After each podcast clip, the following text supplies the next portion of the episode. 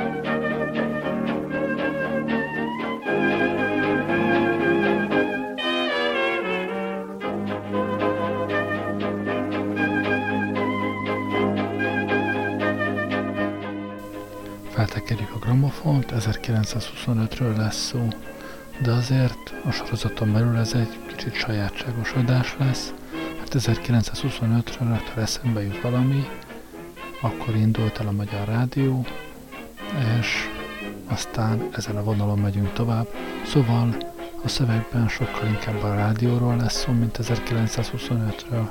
Persze ez a zene 1925-ből van, a kor legnagyobb slágereit halljuk. Mindjárt elsőként a Marion Harrisének.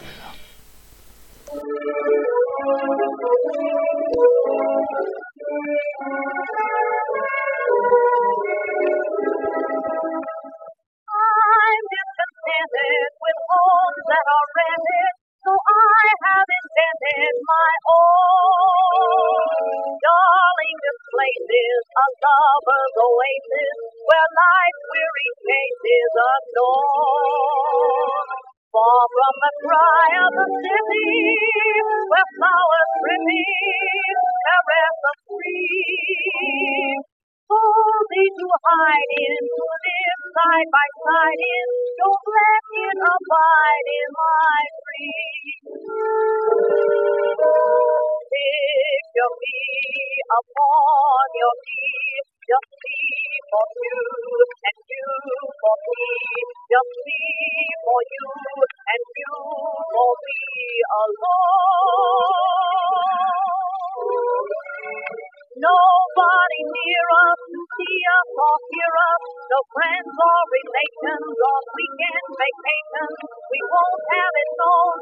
Marion Harris énekel.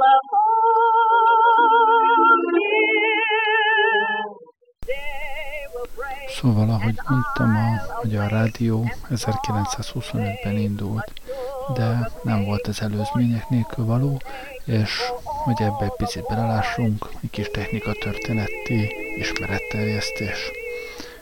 A kezdetben vala a telefon, a telefont uh, ugye beáltalálta föl, és uh, ez kezdetben még úgy működött, amikor feltalálta, hogy egy drót végén volt a két készülék közvetlenül, tehát csak két fix pont között lehetett vele beszélni. Puskás Tivadar nevű magyar ember ötlötte ki azt, hogyha lenne egy központ, és minden készülék ezzel a központtal volna összekapcsolva, a központban pedig volna egy kapcsoló tábla, ahol a, az egyes készülékekhez vezető drótokat kézzel a telefonközpontos kisasszonyok összekötnék egy-egy darab dróttal, akkor ezzel megoldható lenne, hogy bármelyik előfizető, bármelyik telefonkészülék tulajdonos, bármelyik másikkal tudjon beszélni. És uh, ugyanez a Puskás Tivadar később kigondolta azt is, hogy nem feltétlenül egy az egyben lehet csak ezeket összekapcsolni, egy készüléket egy másik készülékkel, megoldható lenne az is, hogy központi szolgáltatást adjanak ezen a rendszeren keresztül, egy műsorforrást egyszerre több készülékre is rákapcsoljanak. Aztán Végül Magyarországon ezt meg is valósította, 1893-ban szólalt meg először ez a telefonhírmondó, ami úgy nézett ki, hogy a központban, illetve a stúdióban ö, beszéltek egy darab készülékbe, és ezt a készüléket egyszerre akárhány előfizetőhöz oda tudták kapcsolni. Konkrétan, aki be akarta kapcsolni a telefonhírmondót, az felvette otthon a saját telefonkészülékét, a telefonközpontos kisasszonynak pedig szólt, hogy kapcsolja kérem a telefonhírmondót, akkor rákapcsolták erre a, a műsorforrásra, és a telefonjában hallhatta azt, amit éppen a telefonhírmondó szolgáltatott. Telefonhírmondóból először csak hírek, tőzsde jelentések jötte, aztán később a zenei közvetítést is megoldották. És ez a telefonhírmondó volt végül is a rádiószolgáltatás elődje, olyannyira, hogy a Magyar Rádió az a telefonhírmondó részvénytársaságnak a jogutódja.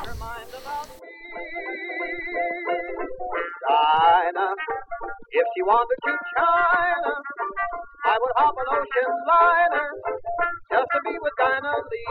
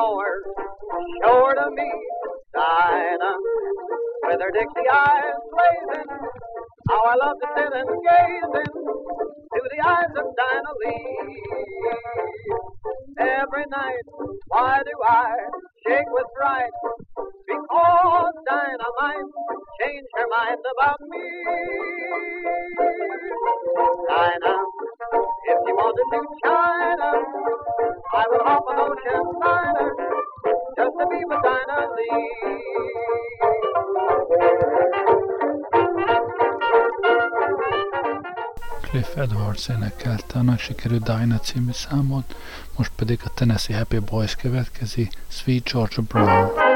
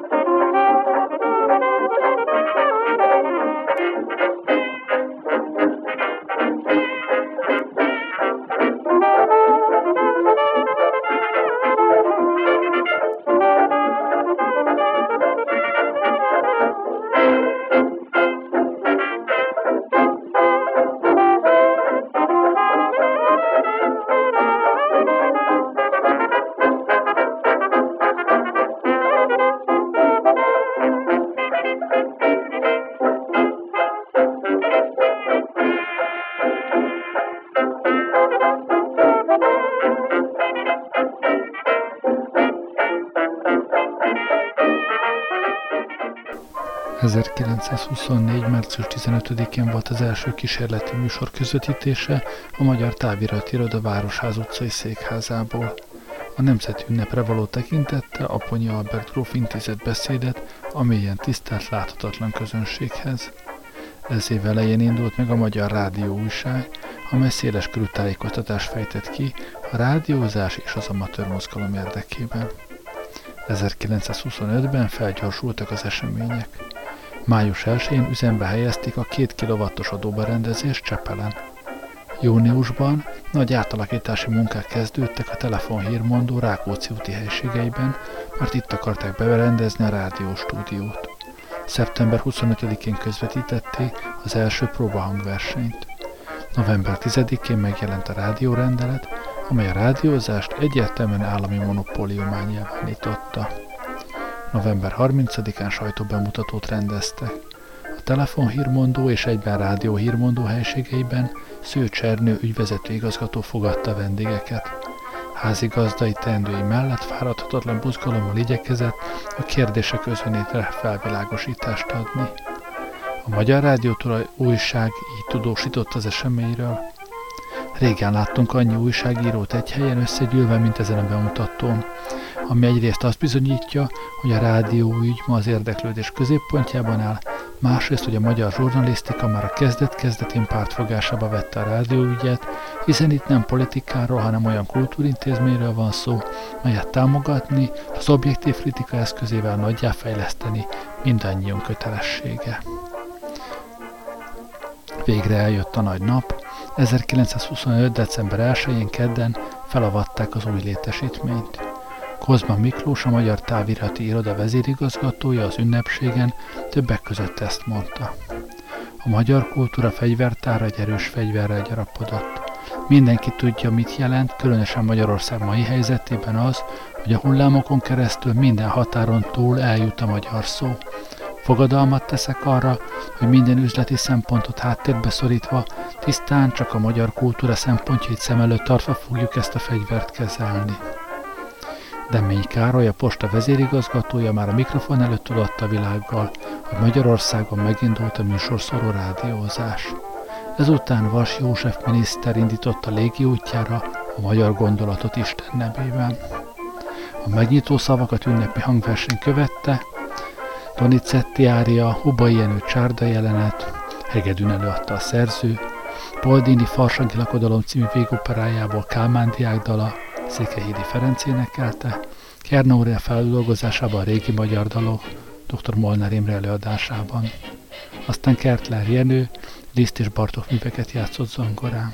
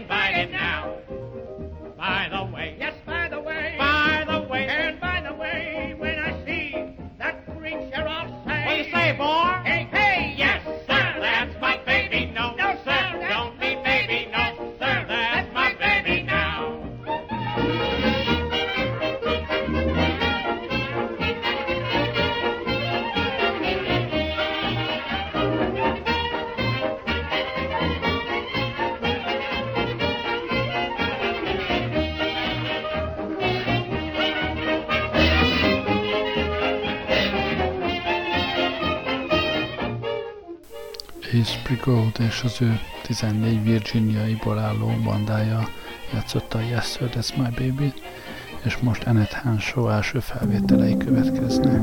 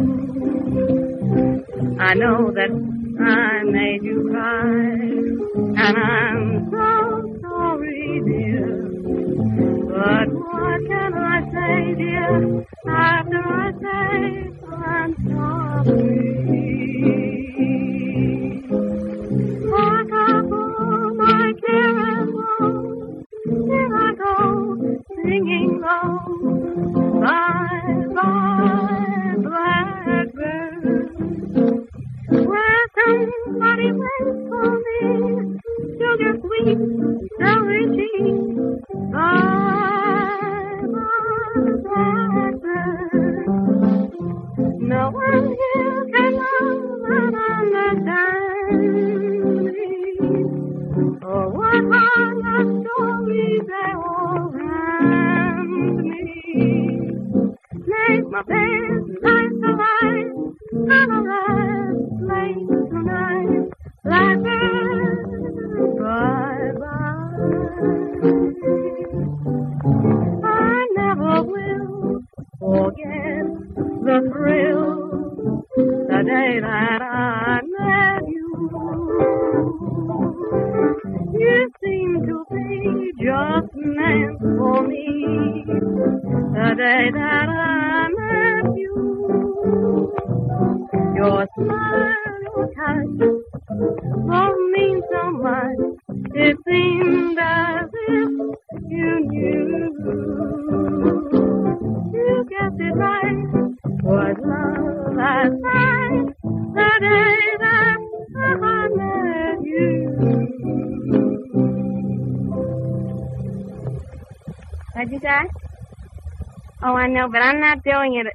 Well. You know, I'm all quivery, Mr. Buenas.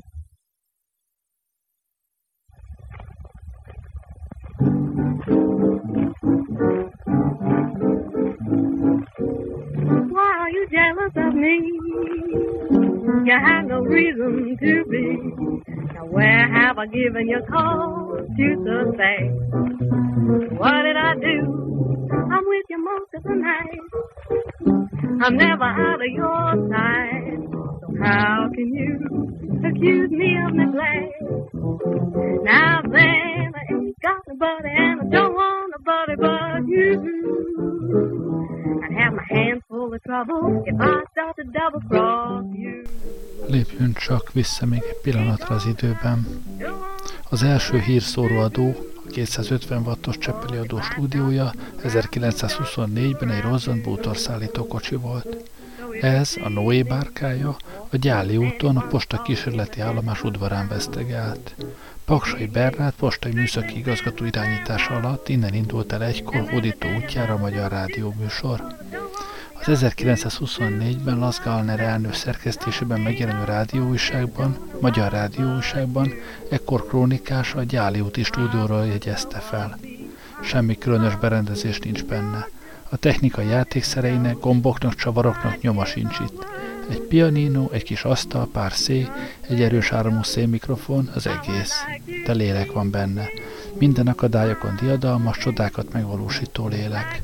Néhány nyughatatlan ember, aki hangot akar adni a magyarságnak, szó, dal csugározni a végtelen étterbe. Egy öngeteljesítményadó nem volt elegendő a közönség igényének kielégítésére. 25 januárjában érkeztek Csepperre a két kilowattos telefonkenadó alkatrészei. Ezek összeszerelése után április végén megkezdődtek, hetenként háromszor este a kísérleti adások.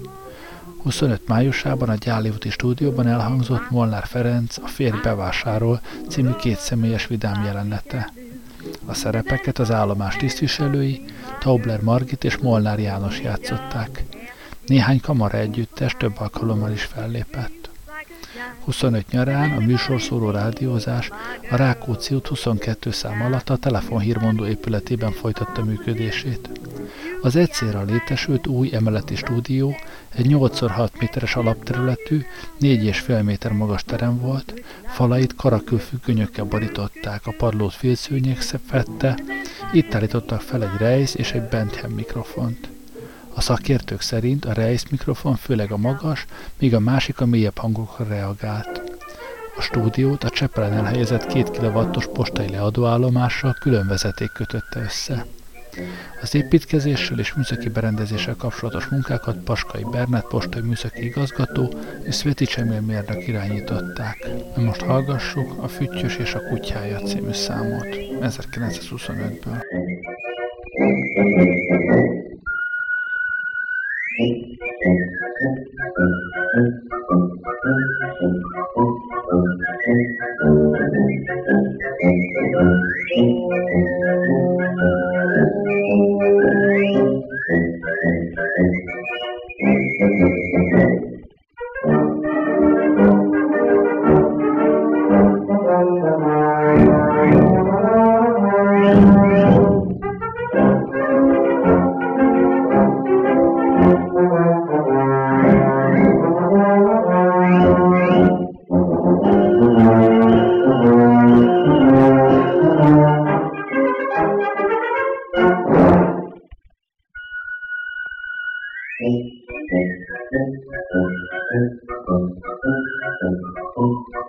made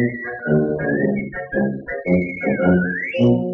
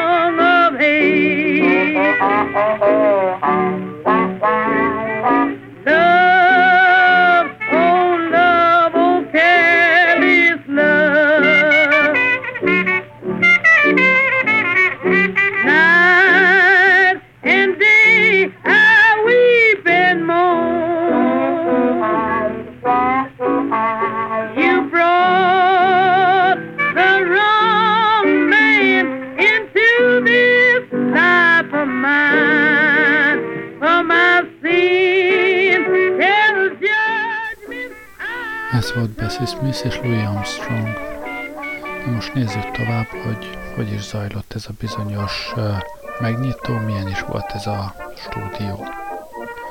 A Magyar Rádió, Rádió Budapest hivatalos megnyitása 1925. december 1-én délután 5 órakor volt. Ezen az ünnepélyes aktuson a posta akkori vezérigazgatói avató beszédében többek között ezt mondotta. A Magyar Rádió budapesti adóállomása, mint a magyar találmányú telefonhírmondó utóda, nagy nevű elődjének modern stúdióvá átalakított helységébe most kezdi meg hivatalosan működését és rendes programját, melyet a Magyar Királyi Posta eszközeivel a Csepeli állomás útján 546 méteres hullámhosszal szór szét az éterben. A nagy nevű előd modern stúdióvá átalakított helysége a Rákóczi út 22 számú házban volt. A telefonhírmondó, mely a rádiókoncesziót megkapva nevét Magyar Telefonhírmondó és Rádió RT-re változtatta, a harmadik és negyedik emeletet foglalta el. Arról, hogy milyen is volt a stúdió, az alábbiakban, rövidítve, idézésre kerülő korabeli leírás szól. A régi telefonhírmondó helységeit természetesen át kellett alakítani a vállalat új munkakörének lebonyolítása céljából. Ezért az igazgatóság a harmadik emeletre költöztette el az adminisztrációt. A kiürült negyedik emeleten helyezték el az új stúdiót, valamint a szükséges kapcsolóhelységeket. A tulajdonképpeni stúdió két szoba egyesítéséből keletkezett. Az így nyert terem alapterülete 7,5 6,45 méter volt. A stúdió egyik végével érintkezett az erősítő és megfigyelő szobával, emellett az akkumulátorkamra volt.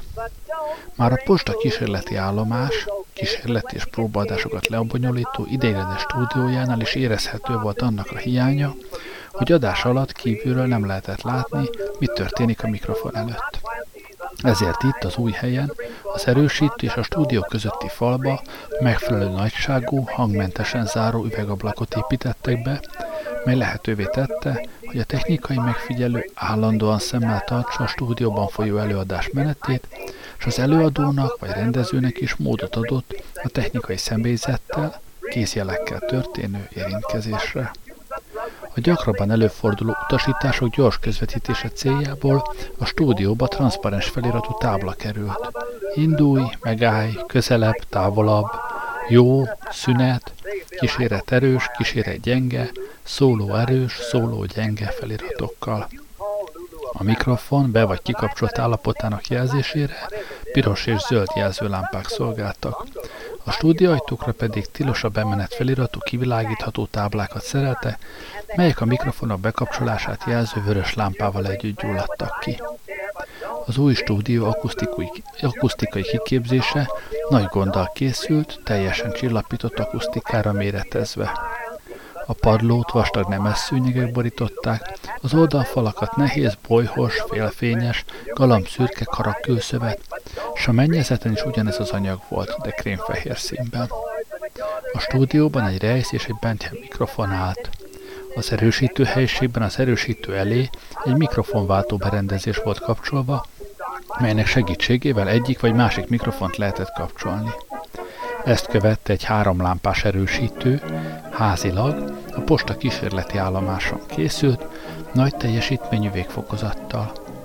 Az erősítő a Cseppeli adóba a műsort közvetlen összeköttetéssel két 4 mm-es, kitűnő vezetőképességű bronzhúzalból készült légvezetékpára, egy üzemi, egy tartalék juttatta el. A stúdió és az erősítő helységet elválasztó fal előtt az áttekintő ablak alatt levő asztalnál volt a megfigyelő hely. Balkész felül az utasítási jelző tábla kapcsoló szerkezetével. Az erősítő helység ezzel áttelenes fala előtt asztal sor állott. Rajta foglalt helyet az ellenőrző detektorvevő és a hangszóróvételt lehetővé tevő erősítő. A sarokban állott az erősítő és kapcsoló tábla. Ide futottak be az akkumulátorok, a hálózat és a töltődinamó vezetékei.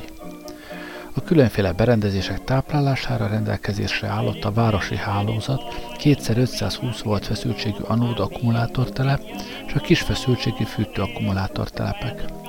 Mindezeken kívül rendelkezésre állott, átkérő vezetékek igénybevételével a telefonhírmondó egész közvetítő hálózata. Így a rádió nyomban használatba vehette külső mikrofonjai számára az operaházba, városi színházba, ma Erkel Színház, a Zeneakadémiára, valamint az állatkerti hangversenyek színhelyére, és számos zenés kávéházba kiépített vonalakat.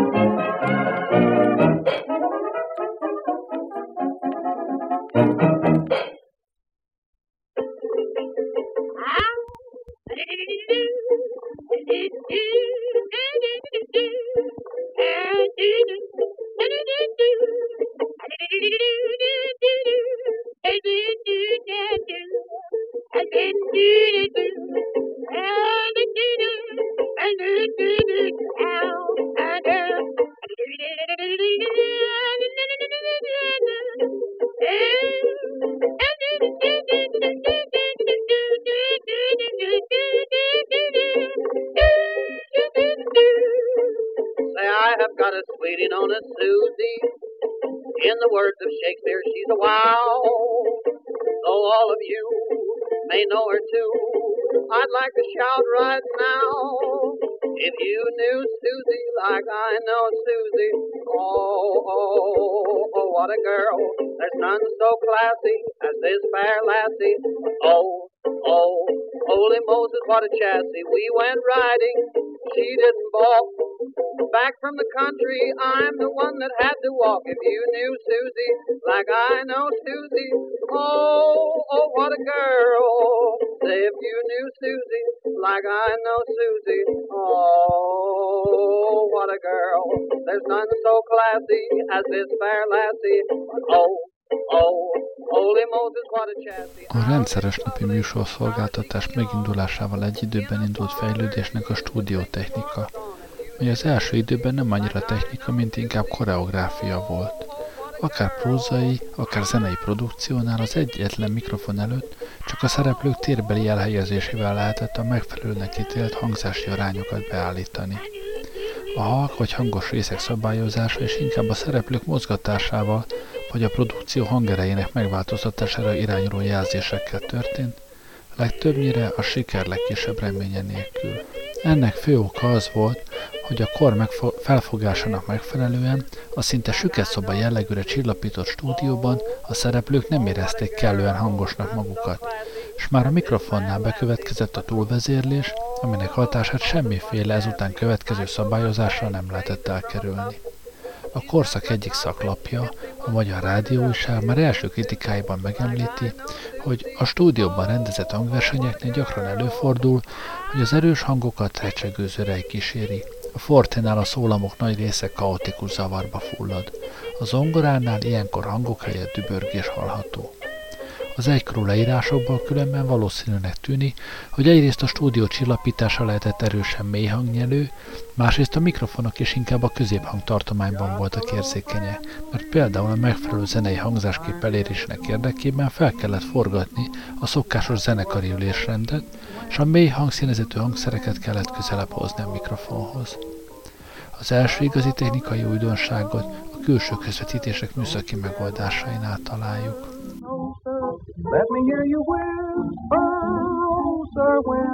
Start? Sweet child, you're driving me wild. That's putting it mild.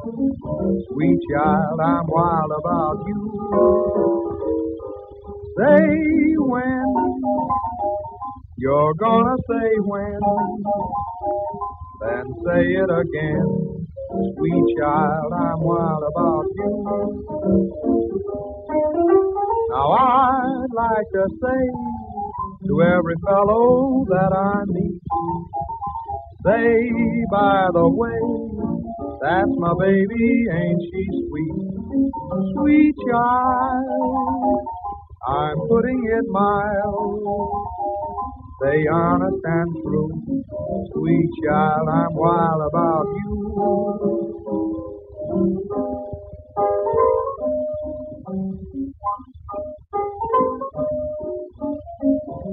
Honey, won't you hear my pleading? Just a little love I'm needing. What's the reason you're unheeding? Listen to me. Though you don't return my yearning, here's a little bit of learning. Every roadway has a turning. Wait till you see. Sweet little child, you're driving me wild. I'm putting it mild. Sweet child, I'm wild about you. Say when you're gonna say when. Then say it again. Sweet child, I'm. Ma már nehéz elképzelni, hogy 1925-26-ban a Magyar Rádió működését csupán néhány ember hitte, megszállott munkaszeretet és erőfeszítése tette lehetővé. Tisztelettel emlékezzünk meg mindazokról, akik e hőskorban a rádió személyi állományát képezték. Szőcs Ernő volt az igazgató, katonatiszti pályafutás után lett a telefonhírmondó, majd a rádió vezetője. A jó szervező nagy munkabírású ember sikerének titka az volt, hogy minden hasznos elképzelés tanácsot készséggel elfogadott főnökétől és barátjától, Kozma Miklóstól épp úgy, mint beosztottjaitól, ismerőseitől, sőt ismeretlenektől is. Olyan munkatársakat gyűjtött maga köré, akik az ötletek gyakori megva- gyakorlati megvalósításában is támogatták. Kern Aurél lett a rádió zenei és művészeti tanácsadója. Mint zenekritikus, komponista, korábban az Operaház igazgatója, majd a Nemzeti Zenede vezetője, évtizedek óta munkálkodott a főváros zenei életének fejlesztésén. Személyében tehát a muzsikus világban otthonos, jó képességű szakember vette kézbe a rádió zenei műsorának irányítását. A fiatal Polgár Tibor volt a rádió állandó zongora kísérője, majd a zenei mindenese. Sokodrú tehetsége jól érvényesült, sokat szerepelt a rádióban, mint karmester, de szerzeményei is népszerűek voltak. A munkatársak között kell még megemlítenünk Serc Ede bemutatót, aki még a század elején, akit még a század elején alkalmaztak a telefonhírmondó felolvasójaként. A kellemes, bariton hangú, választékos megjelenésű őszes úr az egész ország kedvence lett. A prózai műsorok első szerkesztője Somogyvári Gyula, népszerű nevén Gyula diák volt. Működése kezdetén nagy energiával fogott hozzá a prózai rádiós műfajok megteremtéséhez. I'm acting like a clown in a one-horse country town. I'm hazy, I'm crazy, I guess that I'm in love. She's just a farmer's daughter, but say, oh pal, you oughter meet her every evening in the moonlight down by the old mill stream. While you dream and I steam, and you know what I mean. I'm falling, I'm falling, and I don't need a shout because I'm knee deep in daisies and head over heels in love.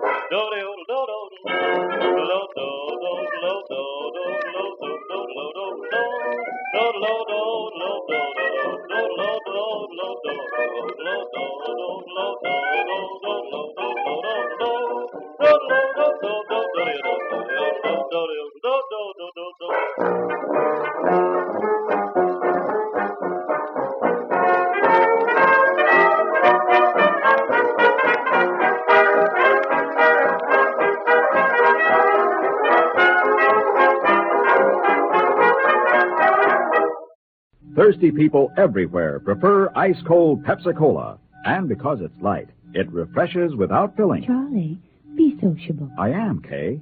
Pepsi is a favorite of thirsty people from Maine to Hawaii, from Alaska to Florida. Charlie, It's perfect for parties or picnics. So serve Pepsi to your guests. that's helpful, but This is the sociable part.